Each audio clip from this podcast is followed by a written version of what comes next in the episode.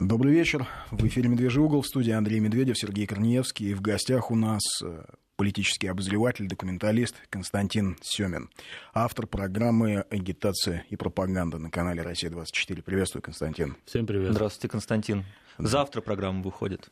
Вроде да. Да. Вроде да. Напомню, а, наш WhatsApp плюс 7 или 8, кому как удобно, 903 170 63 63 и наш смс-портал 5533 в начале сообщения слово «Вести». Вот запомнил я все эти, весь этот Ну, бессвязный знаешь, набор цифр. Столько раз. Уже сколько? Месяца два мы тут сидим? Да, Работаем. месяца Да. два в медвежьем углу мы заседаем.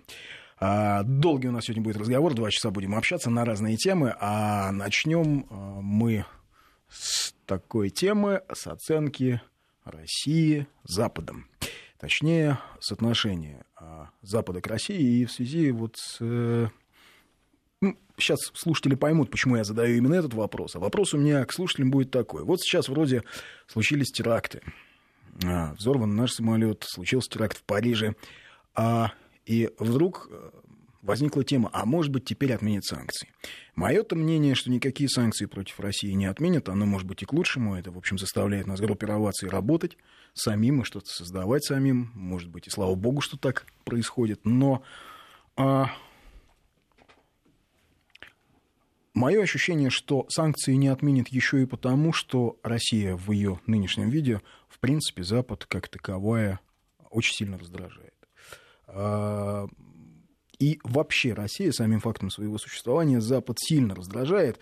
А, Приведу пример. И отношение к России, в общем, как а, к некой второсортной дикой стране, оно сохранялось. Оно было и в XIX веке, а, русскую империю, в общем, и на, на карикатурах рисовали, как страшную и варварскую, на карикатурах британских газет. И, в общем, и русофобию, как таковую, в ее современном виде придумал британский генерал Вильсон, написав а, о том, что а, русские войска, воюя с Наполеоном, съедали пленных французов. В общем, страшно их мучили, а потом съедали. Он же, кстати, вот о претензиях России на мировое господство, это тоже все генерал Вильсон. А, Кстати, участник войны 812 года, он был представителем при штабе а, русских войск. Героический, кстати, человек, воевал-то честно. Ну вот, приехал, написал такую книгу. И вот э, коллеги с интернет-портала Рупостерс э, сделали отличную подборку, просто невероятно хорошую подборку сообщений, э, информации, в, как, как западная пресса оценивала теракты в России и на Западе. Вот, скажем, Christian Science Monitor пишет про Беслан в 2004 году. Еще более опасно, чем воображать демократию там, где ее нет, поддержать другую иллюзию Путина о вине международного терроризма. В своей речи после трагедии в Беслане Путин не упомянул Чечню ни разу, хотя было очевидно, что след из Беслана ведет нас именно в эту терзаемую войной республику. А Newsweek пишет, дисциплина, насаждаемая Путиным, основана на страхе, который ведет к инерции, к параличу правительства. Последняя война, волна террора жестоко, жестко, жестоко продемонстрировала эту слабость и сделала самого Путина более уязвимым для критики, чем когда-либо. А, и тут же про электрички в Париже, в том же 2000, э, в Мадриде, в том же 2004 году взрывы электричек в Мадриде, сообщения такие. Гардиан пишет. Блэр прав по поводу того, что нам всем грозит опасность со стороны исламских террористов, которые спровоцировали войну в Ираке и не оставят нас в покое, даже если мы уйдем оттуда. Исламские террористы, подчеркну, да, уже от себя спровоцировали войну в Ираке. Не Америка, не, не, не Британия, исламские террористы. Но это вот тот год, да, 2004 За год до этого они вторглись. Они еще не знали, что вот эти пробирки, которые всем показывали, там не было того, что Значит, а, говорили. вот а, а, Обзервер пишет. Не просто убедить людей, а объяснять им, что терроризм и нестабильные государства, обладающие оружием массового уничтожения, это две стороны одной медали. Говорить людям то, что они не хотят слышать, что в мире, где мы, жители Запада, пользуемся всеми благами, которые дает современная жизнь от простейших до самых главных, мы подвергаемся серьезной опасности. Нам надо сражаться и победить в этой борьбе. И бор- борьба эта сегодня идет в Ираке. Чем в Ираке-то закончилась борьба, хорошо понятно, там появился ИГИЛ. А метро в Москве. Дицайт пишет. За рубежом Кремль представляет военный поход под модной маркой борьбы против международного терроризма. И таким образом скрывает, что конфликт вызван стремлением чеченцев к независимости. Гардин пишет. Теракты стали местью за смерть лидеров боевиков. Произошедшие подчеркивают жизненно важную необходимость для Кремля всерьез начать бороться с систематическим нарушением прав человека на Северном Кавказе, а также с бедностью и коррупцией. И автобусы в Лондоне. Взрывы. А Financial Times пишет про автобусы в Лондоне. Единственный ответ террористам – это стойкость. Враги свободы всегда недооценивали своих противников. Докажем же, что они в очередной раз совершили эту ошибку. Ценности, одушевляющие лондонцев – единственный фундамент, на котором можно построить общий дом для всего человечества. А Эль Паис Лондонские взрывы должны напомнить всем, что у нашего общества есть смертельный враг, фанатичный, но изощренный и безжалостный, который считает наши беды и страх самым большим своим успехом. В общем, а, все цитировать не буду, но, а, по-моему, понятно, да, в чем ну, разница? Ну, тональность ясна, да. Тональность ясна. Здесь во всем виноват Путин и вообще русские, они такие а, бессмысленные и бестолковые, а мы-то европейцы. Варвары, варвары. варвары. Угу. И, в общем, так им и надо. Там есть прекрасные цитаты про то, что это русская расплата за колонизацию Кавказа и Средней Азии. Вот в связи с этим, когда люди сегодня удивляются и говорят, а почему же на Западе-то не скорбели по поводу А321? Ответ очень простой. А почему они должны скорбеть? Откуда скорбь, если это все произошедшее, это, это в стране, где ну, не знаю. Третьего мира. Третьего мира, не это просто, их. это Чингисхан, угу. это кочевая империя, это вообще все к людям не имеет отношения. Люди здесь, они по ту сторону, по эту сторону границы в Европе. А им не люди там какой-то вот Это Мордор где-то Мордор, да. да. Страшные Мордоры и кошмарные угу. орки. А, Константин, как ощущение? Вот... Ну, меня тут ничего не удивляет. Я с этим... Да, понятно, никого, по-моему, не удивляет. Не, на самом деле, на, на это же давным-давно был дан ответ. Э, да, скифы мы, да, ази... азиаты с раскосами и жадными очами. Э, никогда нас не будут считать равными. Смерть белого человека — это смерть э, действительно заслуживающая сострадания. И того, чтобы об этом говорить, смерть варвара упоминания не заслуживает. И надо осознать просто, мы немножечко себя переоцениваем. Мы считаем, что мы с белыми людьми сидим на одной скамье, приглашены ими за стол и уже там готовимся к ужину. Ничего подобного. Нас никуда никто не пустил и не пустит. Мы в варварском мире, ну, глазами, если смотреть западного человека на этот мир, занимаем одно и то же положение со всеми остальными варварами. И когда, скажем, в 2006 году взрывали метро в Москве, я был корреспондентом за границей, вот, и когда до того произошел теракт в Беслане, я наблюдал, конечно, как западные средства массовой информации, американские газеты телеканалы это освещали. И это поначалу вызывало удивление, а потом перестало вызывать. Это логично. Когда в России падает самолет, сообщение об этом оказывается во второй части информационного выпуска, ну, скажем, телеканала CNN, там есть, как известно, домашняя версия, которую смотрят сами американцы, и международную, которую можем видеть мы. Вот международная, может быть, расскажет. А для а домашние новости, они об этом могут не упомянуть вообще. Если у них что-нибудь случилось, какой-нибудь кукурузник несчастный не вписался где-нибудь в Нью-Йорке и, и загорелось что-нибудь, мы будем говорить об этом с придыханием. Мы будем всей страной хоронить Майкла Джексона. Есть, конечно, такая диспропорция. Мы по-прежнему смотрим им в рот во всем, что касается вообще информационной повестки, как она формируется. И, к сожалению, нам, наверное, хотелось бы чтобы боль была общая, чтобы страдания людей воспринимались одинаково. Но этого не происходит. В Сирии теракты, подобные французскому, происходят едва ли не каждый день. А что... в Африке тоже Африке никто не считает. Выходит, да. что, выходит, что у человеческой жизни есть разная рыночная стоимость. Она по-разному ценится. И смерть одного человека, смерть человека в Париже, это совершенно не то же самое, что смерть человека в Дамаске, предположим, или в Москве, или в Нальчике, или в Грозном. Это разные смерти, они по-разному весят. Вот в какой реальности мы живем, и удивляться, возмущаться, а чего удивляться, чего возмущаться? Это данность.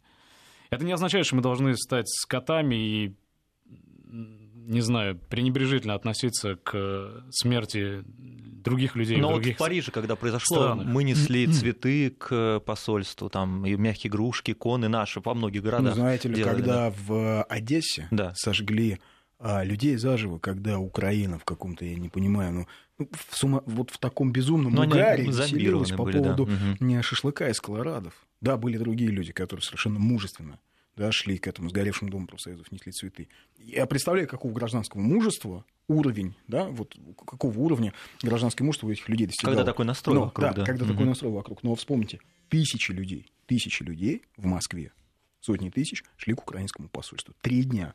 И это бесконечная стена цветов возле украинского посольства.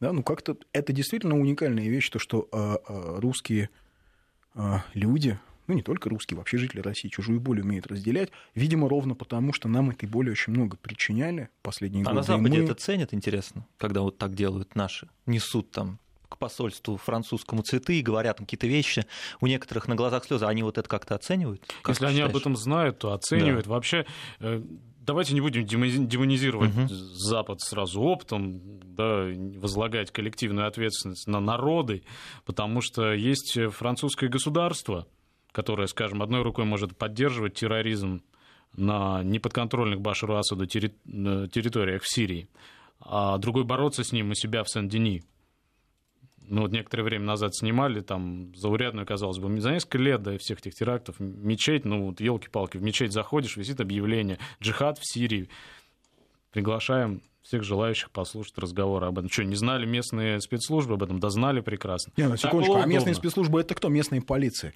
А во Франции местные полиции формируются в том числе из потомков мигрантов. Ну, из местных это жителей, зачастую да? очень э, непрестижная работа. Там и оперсостав, и патрульная работа. Там наверняка, если посмотреть вот этих районах, наверняка тут, каждый тут, второй сотрудник тема полиции... очень многослойная, она сложная. Но я пытаюсь сказать, что есть государство, есть э, какие-то властные структуры, которые выражают интересы, да. скажем, транснациональных корпораций, как Соединенных. Кто бомбил Ирак-то в первую очередь же? Ну, ну, не сам по себе Пентагон туда пришел. Это было выгодно, это было необходимо, потому что того требовали интересы корпораций. И есть э, простые американские люди, которые далеко не всегда черствые, бесчувственные и... Да, они очень всег... дружелюбные франц... да, да, американцы вообще. Ну, ну, ну вот есть так общаться Конечно, можно возложить и на да. них ответственность за то, что гибнут люди сотнями тысяч на Ближнем Востоке, потому что, ну, это ваша власть, вы ее выбирали, вы не протестовали, вы молчали. Есть там, наверное, нюанс такой с коллективной ответственностью, но все-таки возлагать э, ответственность за то, что делает государство, на людей разом на всех подряд, это неправильно. И, безусловно, мы люди, мы все люди. И французы сочувствуют э, русским, когда знают, что э, происходят страшные преступления. Русские не могут э, не сочувствовать французам. И со стороны американцев к русским, со стороны русских к американцам, безусловно, все человеческие чувства пока еще живы. Мы не до конца превратились в роботов. Но ну, к, этому, к этому, к сожалению, идет. И очень многое сделано для того, чтобы мы стали относиться вот друг к другу как, как вещам каким-то. Вот нас пытаются записать в разряд варваров. Ведь в чем опасность того, что происходит сейчас вокруг вот этой серии терактов? Формируется опять вот, э, извлекается из нафталина эта давнишняя концепция господина Хантингтона о, о якобы существующем mm-hmm. конфликте цивилизаций, войне между цивилизациями. Есть цивилизация там белых людей, а англосаксонская цивилизация. Вы не согласны, да, с этой концепцией? А вы понимаете, какая штука? Это означает, что если мы с ней согласимся, конечно, это ерунда полная. Это mm-hmm. просто способ образов... оправдать э, Колонизацию. Колони, колони, да, империалистические претензии, попытки восстановить утраченные после, вот помните, после Великой Отечественной войны в мире случился парад а, суверенитетов, так называемые. То есть э, страны, Когда колонии считавшиеся колониями, угу. да, они боролись за собственную независимость. Успешно, и эту независимость причем. получали. У России традиционно, у Советского Союза колоний в Латинской Америке, в Африке, в каких-нибудь там государствах Полинезии, в Юго-Восточной Азии не было. Это противоречит немножечко нашему укладу. Ну, даже если просто сравнить то, что происходило где-нибудь там с одной стороны, Папуа Новой Гвинеи, и там, куда приезжал Миклуха Маклай. Вот э, два разных э, концепта, Достаточно два сказать, что общения покоренный с... русскими Туркестан, вновь образованный Туркестанский край, до начала 20 века был главным дотационным регионом Российской империи. То есть, когда сегодня там местные деятели политики говорят о том, что мы были российской колонией, они должны помнить, Но есть что данные, весь Туркестан да. был э, полностью датируемым регионом, пока там ни хлопок не начал приносить. Слушай, есть... Сравните с Индией, которая за 900 лет, э, за 100 лет английского э, колониального владения Терял с 28% долю, да. доли в мировом ВВП скатилась до полутора. Да? да есть, есть очень простой анекдот. Сколько вы знаете индейских космонавтов? Астронавтов угу. НАСА. Сколько вы знаете? Сколько вы знаете казахских космонавтов? Все, это закрывает знаем, тему. Да. Посмотрите на Асуанскую плотину. Если вы хотите понимать, что такое вот э, россий, российский взгляд на вещи, на международные отношения, советский взгляд на международные... Вот посмотрите, Асуанская плотина. Вся Азия застроена нашими металлургическими заводами, объектами, которые... Конечно, можно сказать, что вот русский Иван всегда рвал, отдавал последнее, сам пьянствовал, не, не доедал и голодал, а вот мы кормили весь мир. Как бы то ни было, мы не грабили весь мир, мы не бомбили весь мир, не обдирали его.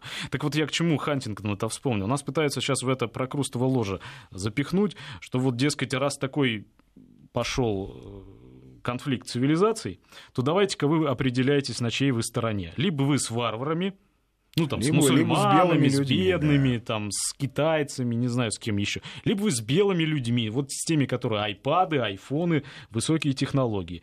Вот. А как вы определитесь, так вы давайте повоюйте где-нибудь. Ну, скажем, с той же исламской умой. Ну, почему бы и нет? В наших интересах. Нам это надо. Нам это не надо. Мы всю жизнь так или иначе, особенно в 20 веке, изо всех сил старались все-таки защищать справедливость. Мы делали это на Балканах в 19-м, ну, Андрей тут может продолжить, да. многое добавить. Ну, в советскую эпоху мы занимались именно этим. Мы в глазах всего человечества все-таки пытались отстаивать справедливость. А теперь нам говорят, давайте определяйтесь. Да не будем мы определяться. Мы за справедливость. Вы определяйтесь. Вы с кем? Вы этих э, ребят э, финансируете, вооружаете, чтобы они взрывали бомбы на рынках Дамаска и убивали детей, а, а потом вы с ними боретесь значит, в этом есть какое-то противоречие. То есть вы либо боретесь, либо вы с ними, либо это вы варвары тогда. Вы, граждане в пробковых шлемах там и в белых э, костюмах с э, тростью, с набалдашником. Вот что мы говорим. Это, естественно, нравиться не может. И поэтому Разумеется, никакой общей борьбы с э, врагом, с исламским государством или с каким-то другим врагом не будет, к сожалению. Я думаю, наше политическое руководство это прекрасно понимает. Но, Но оно раз за разом да, ставит эти вопросы ребром в лоб, для того, чтобы всем было понятно, кто на чьей стороне, какие карты у кого в кармане. Да, чтобы наконец прозвучал внятный, четкий ответ. Да, ребята, да. вы с кем? Так же, как с кредитом этим украинским. Вы, ну, ну, хорошо, платить не хотят. Вы прогарантируете, ну, вы поддерживаете там независимость, правильно, прогарантируете. То есть, если дальше платежа нет, значит, ну, ну, ну, ваша ответственность. Вы же там демократия, независимость, правильно. Поддержите, значит, поддержите, поддержите, в конце концов, говорит им Путин между строк, поддержите молодую европейскую демократию, которую вы вот так вот пестовали последние два года вместе с ее карательными нацистскими батальонами, вместе с ее э, одесской хатынью, вместе со всеми вот этими э, ее составными частями. Поддержите. Ну, что? Они же ваши, вы же не бросите их в беде, правильно? Что, в общем, доказывает некую, как это сказать, э, некое хитроумие. Ну, может быть, э, если бы маневр у нас был пошире, экономика посильнее, нам не приходилось бы вот так вот постоянно лавировать. Это, это конечно, способ э, избежать прямой конфронтации. Она не нужна никому, а, ну, может быть, кроме американского военно-промышленного комплекса. Но, но это действительно позволяет очень многим людям в Европе в том числе, вот недавно с немцами разговаривали в командировке, тоже снимали очередной материал, э, посмотреть на вещи с некой незнакомой до сих пор точки. Вот, казалось бы, еще вчера Россия это дьявол безусловный, никаких э, вариантов, вторглась на Украину, там сбивает самолеты, поддерживает террористов, а вот сейчас э, не дает свергнуть, то есть, вернее, сменить Башара Асада, а сейчас раз и у тебя по 5 тысяч беженцев в день приходят через твою а они немецкую границу. Вот они понимают, Германии, они, да? они начинают mm. понимать потихоньку. Это не означает, что э, они будут мобилизованы и как-то изменят э, политический уклад в стране или приведут к власти других политиков. Скорее всего, этого не произойдет. Но вот колокольчик где-то в глубине сознания он зазвенел потихоньку. Это, опять же, не дает нам никаких надежд на пробуждение Ну, кстати, про Европы. Германию сообщение. Родственник живет в Германии. Национальное ТВ показало передачу про крымских татар, воюющих в Донбассе под флагами ИГИЛ. Так что не вся Европа медитирует на Америку. Не вся. Это, к сожалению, не дает нам повода надеяться на то, что вектор будет изменен. Скажем, ну, через две недели работают, они должны да. принимать решение по санкциям. Угу. Почему мы так вот ведем себя аккуратно? Не хочется провоцировать, хочется, чтобы они хотя бы раз взбрыкнули и сделали хотя бы что-то не под диктовку своих партнеров заокеанских. Но пока шансов, что это произойдет, нет. Они обсуждают три варианта. Продление на год, продление на полгода, продление на три месяца. А как может произойти по-другому, когда Европа, по сути, является колонией? А едва ли не в каждой европейской стране есть военные базы США. Военные базы, я так предполагаю, э, находятся в странах, э, в общем, зависимых от других в значительной степени. Давайте прямо его Ну, у американцев есть именами. концепция, называется boots on the ground. Да. Сапоги на земле. Вот, да. вот и все. Где сапоги есть, там все остальное вообще не играет роли никакой. Сапоги есть по всей Европе. Везде. Ну, да. Как, ну, конечно, чего ждать, что там кто-то встрепенется, заерепенится, не будет этого. Ну, еще, наверное, плохо, когда торгпредства американские, они ведь тоже, наверное, сильно влияют на политику страны. Ну, там Хорошее замечание да, прислал Денис нам хоть и говорят в западных СМИ, что мы варвары, мы не цивилизованные, однако почему весь Запад кричит, что российский турпоток, то есть варваров, снизился? Миллионы убытков. Ну да, действительно, это действительно так, вот как-то. Но вы тут не путайте, варвары — это варвары, а деньги — это деньги. И если варвары приносят деньги. То это, в общем, Это хорошо. уже не деньги варваров. Это не деньги варваров, это уже чистые, хорошие деньги. Демократические Демократические деньги. деньги. То есть деньги варваров, попавшие в руки правильных, демократических, свободных людей, они становятся правильными, хорошими деньгами, которые будут потрачены на, на добрые дела. Например, на поддержку да. сирийских оппозиционеров, которые... Как умеренных. Умеренных, которые на видео демонстрируют, как они вырезают сердце захваченному солдату сирийской армии и жуют его. Вот. Да, ну у нас пауза Поэтому, на да, новости. Пауза да. на новости у нас небольшая, да. а потом продолжим разговор. 5533 Вести, 8 903 170 63 63. У нас в гостях Константин Семин. Продолжаем наш разговор. Несколько сообщений. Познакомился в Италии с британцем. Под выпивку начали спорить, чья страна нецивилизованная. Всем баром считали, сколько раз Запад нападал на Россию. Получилось 38 раз, и все, и все равно Россия плохая, а кровавая Европа хорошая. Кто за выпивку платил? Да, вопрос, кто платил за выпивку. Э, не вы ли заплатили за выпивку, а то еще окажется, что действительно и нападали, и вы еще за выпивку заплатили. Европа очень боится сильно России, это вполне понятно, очень боится экспансии, превращения в империю. Именно СМИ культивируют эту идею. Зачем? Как по мне, влияние США и, безусловно, теория золотого миллиарда. А... Так, э, вот еще сообщение. Горжусь, что мы скорбим за весь мир не предаем человечность. Не приведи нас Бог, не э, стать настолько же циничными. А, вот нас э, пишут, когда в Африке падает самолет, российские СМИ не сильно освещают это событие, и траур не объявляют по этому поводу, потому что все равно, большими буквами, вот все равно большими буквами. Судя по всему, это откуда-то из Северной Америки нам такое сообщение Ну, намек пришло. на то, что мы Африка, что ли? А, для них, ну, если я правильно логику Может поймал. быть.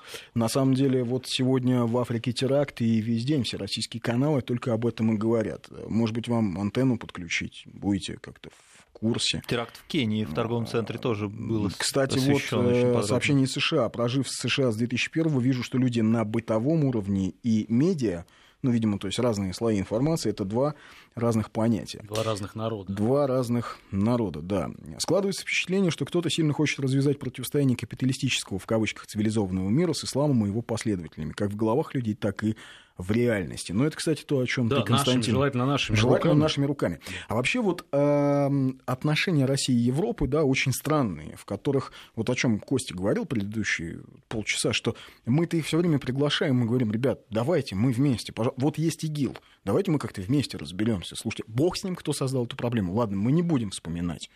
Мы даже не будем вам напоминать, что вы им продавали украинское оружие. Но ладно, а давайте вместе уже сейчас закончим эту ситуацию, обнулим. А потом можно разобраться. А потом дальше. Все равно, все равно мы варвары. Вот интересно, был такой славянофил Иван Сергеевич Аксаков, это сын того самого Аксакова, который написал «Аленький цветочек». Вот. А, а вот, собственно, Иван Сергеевич, он один из идеологов славянофильства. У него была статья, которую он написал еще в 1867 году, Называлась она «Не пора ли России перестать малодушествовать перед Европой?» Я прочту маленькую цитату. «Нам, русским, нельзя пожаловаться, чтобы Европа не поучала нас быть русскими и не раскрывала нам глаза на нас самих, не напоминала нам о нашем звании, не возвращала нас в наши пределы, не проводила постоянно между нами и ею, между Востоком и Западом, резвые демаркационные линии. Мы ищем случая побрататься с нею и тщеславно радуемся, когда его находим. Она же не только не ищет братства, но не признает даже его нравственной возможности. И даже в минуты своего благосклонного к нам настроения духа мы то и дело навязываемся ей в родню и дружбу, она то и дело отталкивает нас и твердит «вы мне не свои». Наше отношение к ней не только отношение плебея к аристократу. Плебея, положим, сильного, могучего, возбуждающего страх, внутреннего ненавидимого, но положение еще худшее, потому что более унизительное – и однако ж нами добровольно принимаемое положение выскочки, которого знатный барин и допускает иногда свое общество, на которого всей душой презирает и готов отрезвить при каждом удобном случае оскорбительным напоминанием о его прежнем звании, происхождении, бедности, о той грязи, из которой он вышел. Не забывайся, ты мне не ровня. Мы охотно принимаем участие в затруднительном состоянии Европы.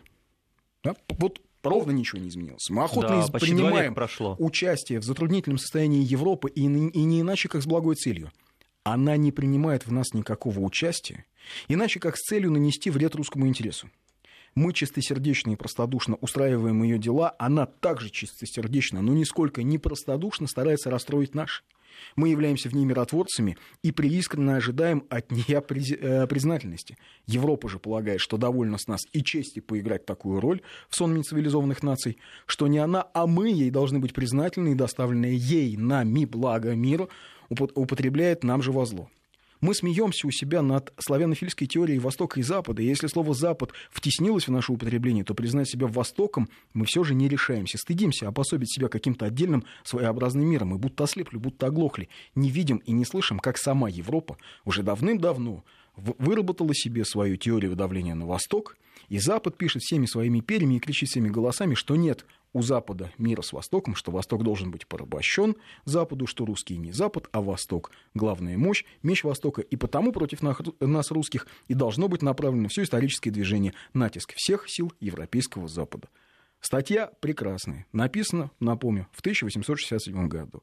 Вот за что люблю историю, за что, э, в общем, ценю ее, потому что каждый раз, когда Засомневаешься, можно Засомневаешься, посмотреть, да. можно посмотреть. Может, действительно когда-то было иначе? Да нет же, оказывается. Оказывается, что никогда не было не иначе. Но мы все равно.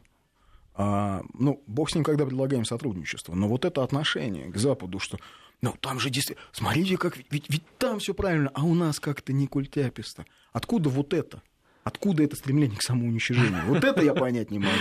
Ну что ж, звали на, на книжение варягов, зовем до сих пор. Бог его знает. Наверное, отсюда. Наверное, поэтому в 2012 году из салонов с французскими там вечерами, да, мы идем на фронт и тех же самых французов бьем. Причем Потом... все, все офицеры говорят по-французски да, все говорят по-французски, французы. Я просто сейчас одним глазом, слушая тебя, слушая тебя одним глазом, а, перечитываю а, то самое блоковское стихотворение и вижу в нем ну, настоящую внешнеполитическую доктрину современную. Там, ну, как будто дипломат из МИДа писал просто послушай, извини, я давай, давай, подхвачу. Давай. Сегодня цитатами это, будем. Это все должны вроде со школы помнить, но э, как бы учишь там стихотворение, а не помнишь о чем, а, а сейчас вот сличаешь тем, что вокруг происходит. И оказывается, здесь же целый, как говорят теперь, э, месседж э, заложен. Хм. Придите к нам, от ужасов войны придите в мирные объятия. К Европе человек обращается, да. 18-й год. Пока не поздно, старый меч в ножны, товарищи, мы станем братья. А если нет, ну, если нет.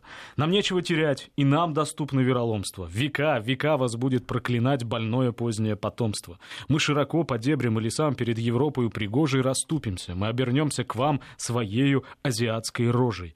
Идите все, идите на Урал. Мы очищаем место бою, стальных машин, где дышит интеграл с монгольской дикой ордою. Урал, уже тогда Урал-вагон-завод, я думаю, подразумевал. Дышал интегралами. Но сами мы отныне вам не щит, отныне в бой не вступим сами. Мы поглядим, как смертный бой кипит своими узкими глазами. Не сдвинемся, когда свирепый гун в карманах трупов будет шарить, жечь города и в церковь гнать табун и мясо белых братьев жарить. В последний раз опомнись, старый мир, на братский пир труда и мира, в последний раз на светлый братский пир сзывает варварская Варварский, наша, да, да, московская, ордынская лира. так что, ну, ну, правда, ничего не меняется. В общем, мы превращаем в какой-то литературный салон, но это вот политика литературного салона, ценно. Сейчас цитировал Аксакова, да, процитирую опять же его. Опять же, слушайте, 1867 год. А, гуманная, в кавычках, Европа трепещет от негодования, когда дело идет о каких-нибудь десяти евреях, выброшенных полудикую, раздраженной народной чернью в море, и остается равнодушную В мучениях миллионов православных христиан, подвергающихся теперь и в Крите, и в Болгарии, самым неистовым истязанием со стороны турков. Цивилизованная Европа с высокомерием относится к варварам русским и в то же время братается с азиатцами. Ну, с ИГИЛ.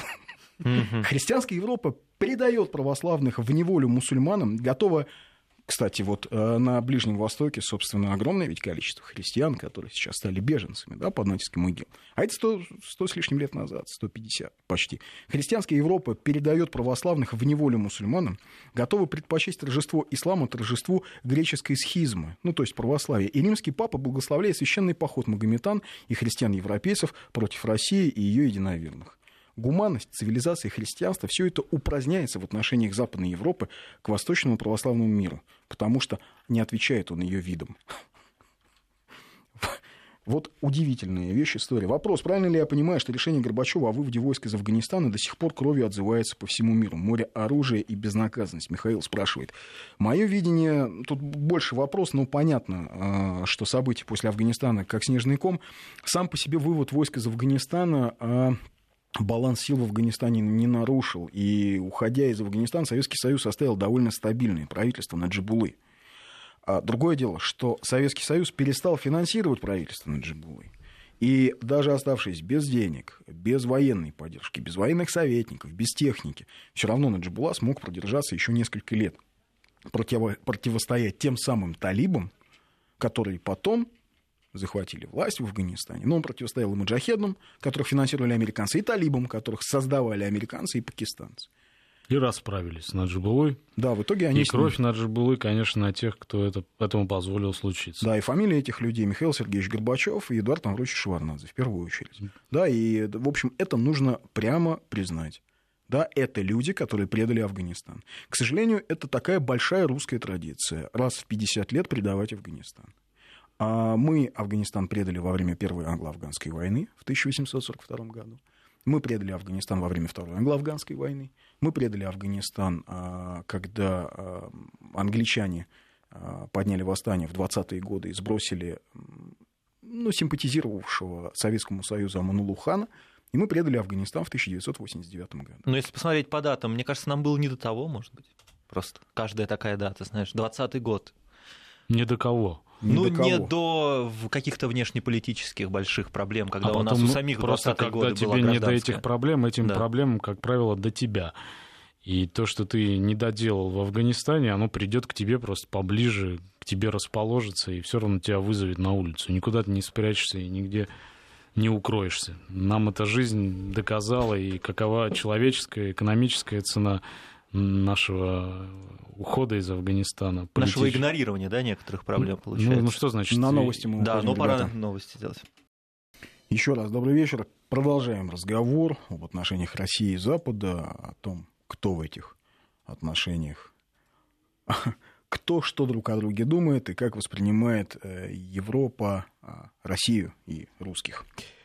А вот пишут, боятся сильную Россию, потому что думают, что нападем своим аршином мерит. Но это действительно так, потому что ведь, например, Екатерина, еще Екатерина Великая писала европейским монархам, что она расширяет империю не для того, не потому что она а, хочет какого-то зла Европе, а потому что неизбежно, например, она должна а, не может быть вакуума вот в этих при, при черноморских степях. Да?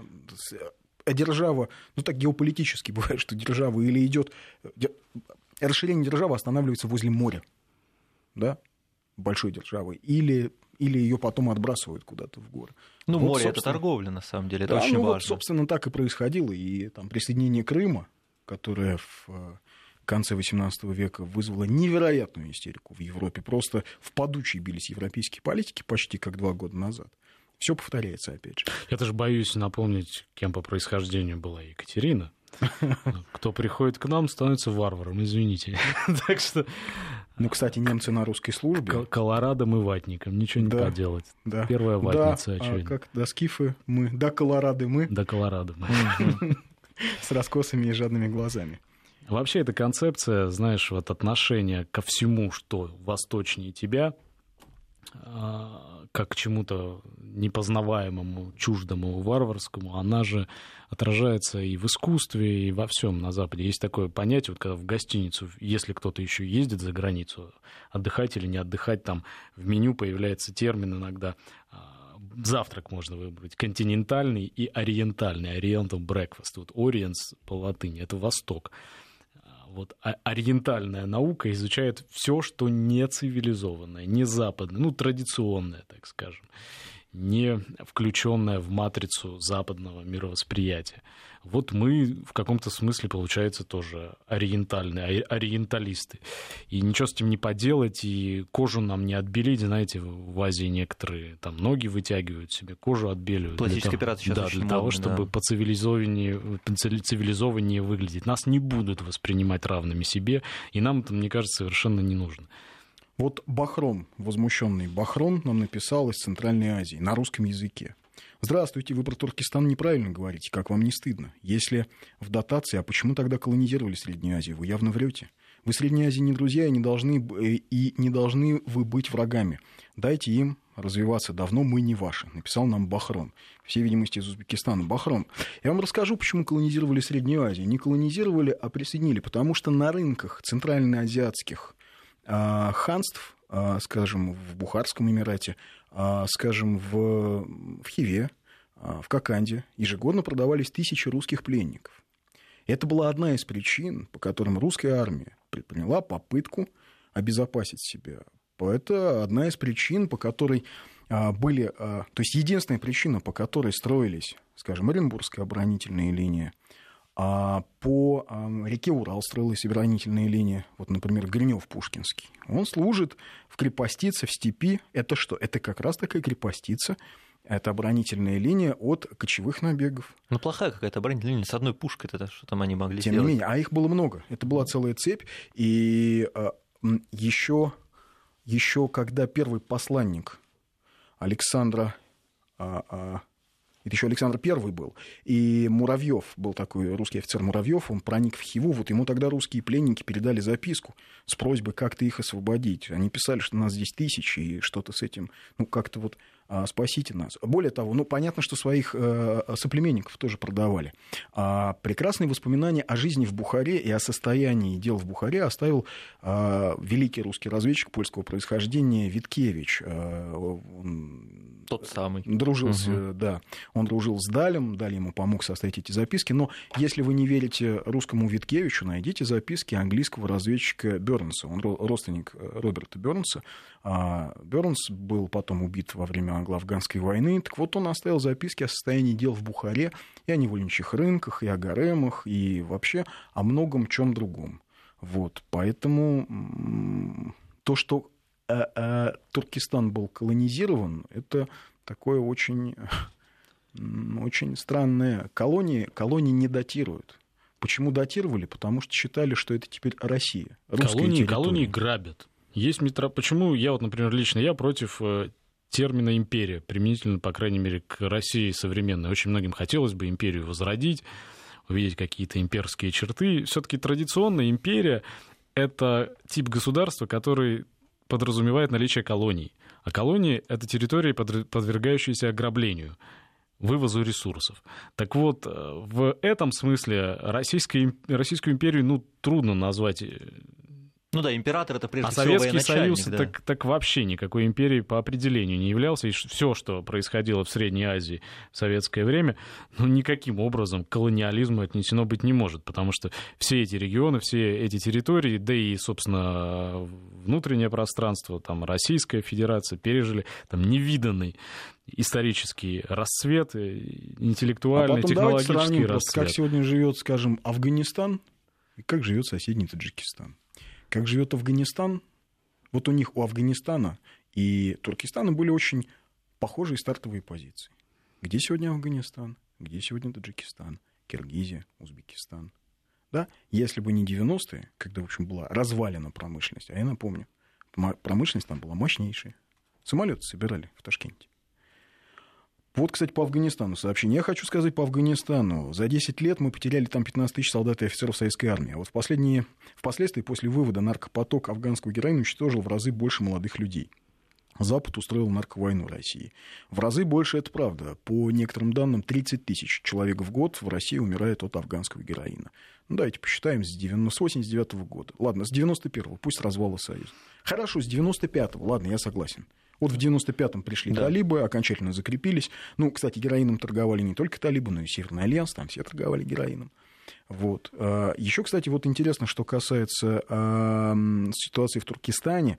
Э, одна из первых распоряжений, которое э, было введено русскими властями, русские власти запретили смертные казни внесудебные, русские власти запретили долговые ямы и работорговлю. Невиданный либерализм, что ли, для того времени? Запретили работорговлю, запретили долговые ямы. То есть людей запретили забивать в колодки и продавать их за долги. А, а вот все, что касается религиозных а вот отношений... американцы не запрещают это. Американцы потому что это элементы рыночной экономики. Вот. Вот нам пишется из Петербурга. Все это мы читали. Ну, видимо, Аксакова и Блока. Да. Объясните, почему они к нам так относятся? Так мы же и объясняем последний час. Потому что мы варвары. Вот. Потому что мы для них варвары. А, а наше варварство по-прежнему в нашей интеллигенции, спрашивает Елена. Конечно, нет. Российская интеллигенция, ну какие же они варвары? Варвары это, как они говорят, 80, 89%, да? В России одна проблема 89%. Ну, это те, собственно, кто поддерживает там политику нынешнюю, да, кто Путина поддерживает. Я так понимаю, а намек на Каткова, да? Наше варварство ходит в перчатках, наше варварство. Да, в, наверное, конечно, на Каткова наш... по-прежнему. Но Катков чуть-чуть, э, в общем, трактовал иначе слово «варвары», а к интеллигенции Катков относился совершенно определенным образом. Вот. Э. Ну, это уже другая тема немножко. Хотя, ну, вообще, можно... Катков по-прежнему настолько же актуальный. У него есть прекрасные статьи, например, о польском восстании. Например, есть статьи, статья называется «Совпадение польских интересов с интересами украинофилов», что, в общем, явным свидетельством является того, что в середине XIX века слово «украинец» никто не знал. Более того, слово «украинец» у Тараса Шевченко в стихах не, не, не случается, вообще его нет. Украина, рыдна Украина, есть, а украинцев нет. Видите, как козаки есть там, типа, хлопцы, там, девчины, все есть. У, украинцев, а вот, вот украинцев нет. Не досмотрели. Такая вот странная да. ерунда. И даже сегодня никак не могут переписать. А, почему же они тогда лучше нас живут, спрашивает Сергей. Они, ну, видимо, Запад. Ну, у них ВВП на душу населения больше, тут уж не поспоришь. А, ВВП больше на душу населения. А хочу Если напомнить, ребят, такие... что у нас в 1945 году вот страны от Волги до западных границ не было. Не было страны. У нас все было уничтожено. Нам, каждый, нам раз в 50 лет приходится да. стартовать с нуля. Вообще это подлая достаточно формулировка вопроса. Если мы такие умные, почему мы такие бедные? Если мы такие хорошие, это почему классика. мы такие Это не бедные? вопрос, это классика вопроса. Да. Бахром да. нам пишет, почему не читаете мое сообщение? Потому что вашей политики не подходит. Ну как Бахром не читаем? Бахром, Он, видимо, Бахром отходил, я да. только что ответил. А, вот даже еще вам отвечает человек, Салам Бахром, агрессор после ухода своего оставил вам технологии и ресурсы, за счет которых вы живете, и жили бы еще лучше, если бы не уничтожили их за время своей независимости. Ну ладно, местные элиты все разворовали, поэтому Бахром просто не досталось, он об этом не знает. Все же развалили. Самое главное, что развалили, очевидно, это образование. Я уважаю угу. Россию, но по истории генерал Кауфман уничтожил медресе в Самарканде. Это все было из прошлого. Да, я тоже уважаю Узбекистан, но а, в Самарканде продавали русских рабов. Список взаимных претензий может быть очень большой. И а... его можно протянуть на много-много столетий вглубь прошлого. Да-да-да. Вспомнить, что, собственно, Тамерлан да, откуда пришел, кто да, он откуда был, шел Тамерлан. И это абсолютно бесперспективная история. Вопрос в том, что мы имели на момент, ну вот самая, самая свежая история из того, что все должны помнить, это распад Советского Союза. Что, что осталось и что имеется сейчас. Что было в Афганистане, предположим, да? Что строилось там нами, нашей единой тогда страной. А вы знаете, какая... И что там сейчас есть. А вы знаете, что в Афганистане самый элитный район, самый элитный район, это район пятиэтажек в Кабуле. Это который построили? Который ну, построили хрущевки, хрущевки да? для угу. советских специалистов, для советских инженеров. Это до сих пор один из лучших Но это районов. Показатель Кабула. уровня страны, конечно, и того, во что она превратилась. Ну, да, это что... и более того, сейчас они собираются строить а, новый район, новый Кабул. Опять же на основе Кабульского домостроительного комбината, который построили, угадайте кто? Угу. Вот так. Да, другое дело, что мы до сих пор им не помогаем восстановить этот домостроительный комбинат. Ну, потому что что нам? Потому что у них там героиностроительный комбинат, и не до того немножечко. Я вот, думаю. кстати, хороший ответ. Давайте будем лучше работать и лучше жить. По поводу того, почему Идеальное мы так решение. живем. Можно Идеальное отлить решение. его. В границе. В границе. Да, давайте Да. сделаем небольшую паузу на новости. К слову Да. о работе. Да? 5533 Вести 8 903 170 63 63.